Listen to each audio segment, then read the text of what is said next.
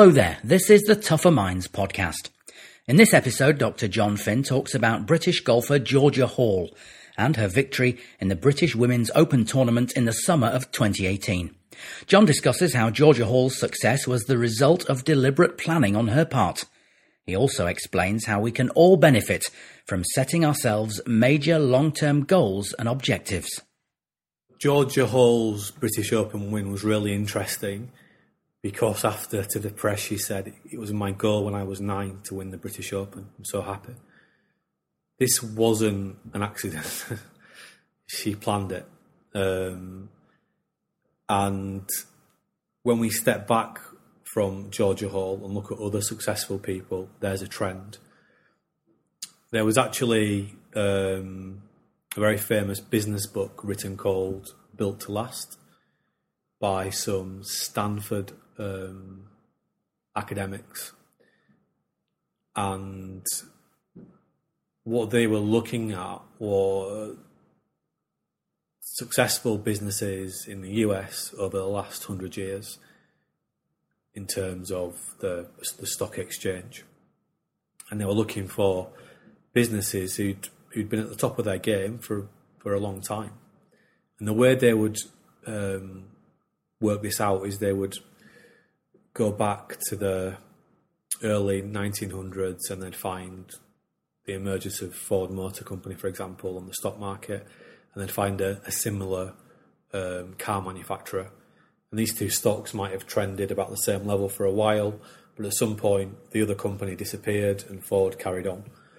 And they were looking for what are the what are the relationships between businesses like Ford, like Coca Cola, like Disney and they found a number of things these guys were doing similarly. One of those is what they called big, hairy, audacious goals. All these businesses had what the authors shortened to BHAGs. They all had BHAGs, big, um, challenging targets they set for themselves, often unattainable things.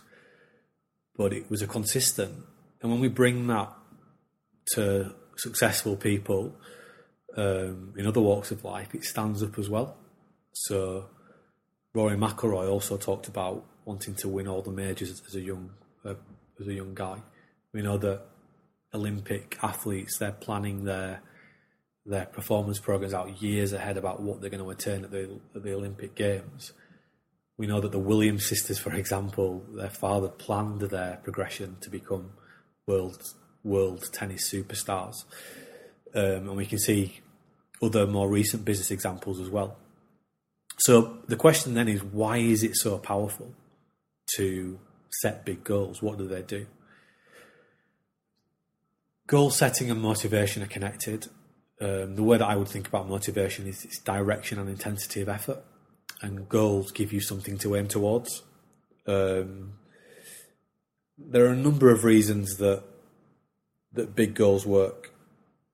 I think if we just dip into a few of them, that might be helpful. I think one of them is big goals tap into what we call self fulfilling prophecies. Um, Walt Disney famously said, if you can dream it, you can do it. And there is a science that shows you are much more likely to be successful if you believe you can do it. Because when you start to set a goal that you believe and you buy into, your behaviours align behind that goal. And you start to act in a way that allows you to achieve that goal. If our goals are very meaningful to us, it's much more likely that we will achieve them. Um, J.K. Rowling, the author of Harry Potter, um, which is not only the biggest selling children's book of all time, but also the biggest, the highest grossing movie franchise of all time, was famously rejected by several publishers. I think she got rejected nine times. But she kept persisting because she had this big goal of becoming a published author. Um, and she fulfilled her own prophecy.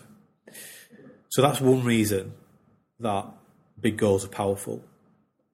Another reason I think big goals are powerful is because by setting a goal, you can see if you're making progress to it or not, as opposed to just saying, "Well, I want to be a good golfer."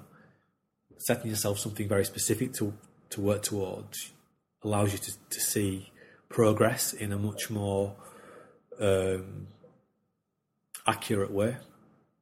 And what we're starting to understand is that one of the most important things for us to feel well and feel happy is to feel like we are making personal progress in our lives. And to understand that, we have to have something to measure where we're at, where we were at last week to where we're at now, measure that against, and big goals allow us to do that. So, personal progress and our need for it is a real big reason I think why big goals are very, very powerful.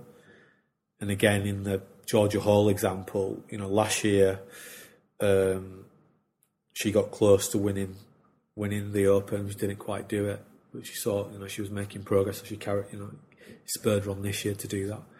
And if you track her journey back to um, a 36 handicapper as a nine year old, she can see the journey that she's made from from there to being this this, this uh, Open champion.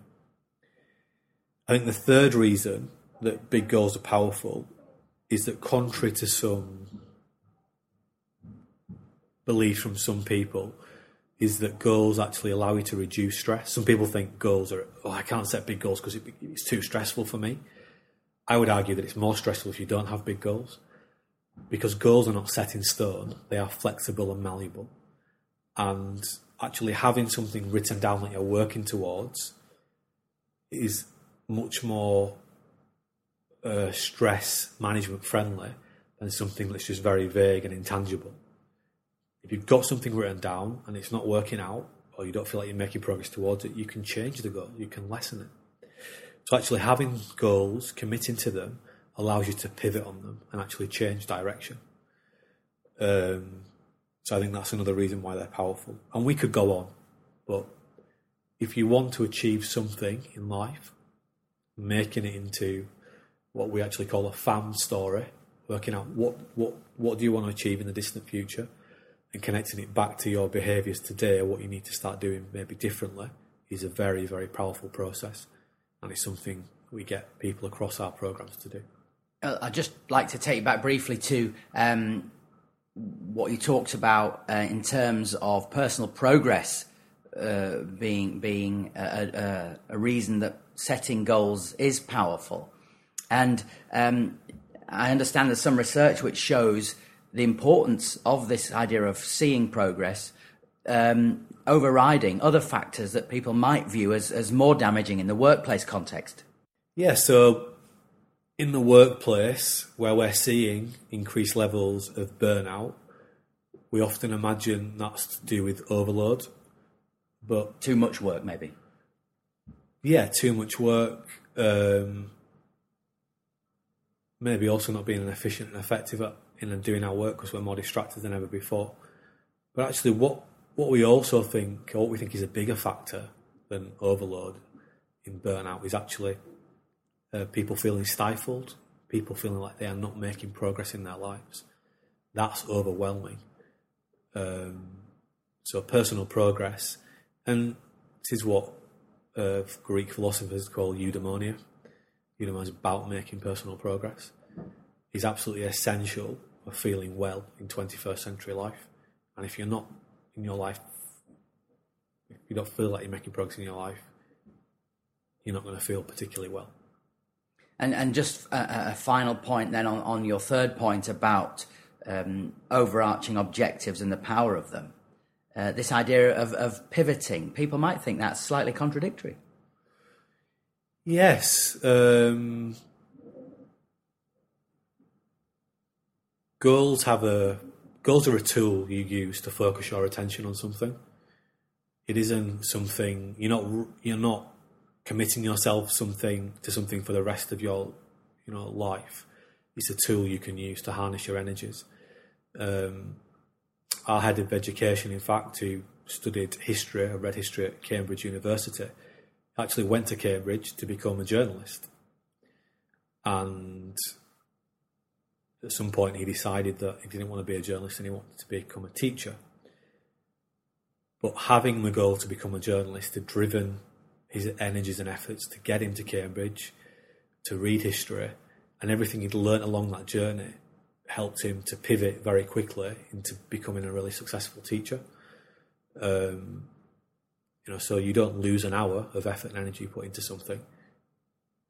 If you have a big goal you're working towards, you, are probably more likely to be efficient and effective with your time. Um, because that helps our brain to not just procrastinate on things, but to actually work towards progressing ourselves and bettering ourselves. Thanks for listening. You can follow us on Twitter at Tougher Minds and check out the website tougherminds.co.uk.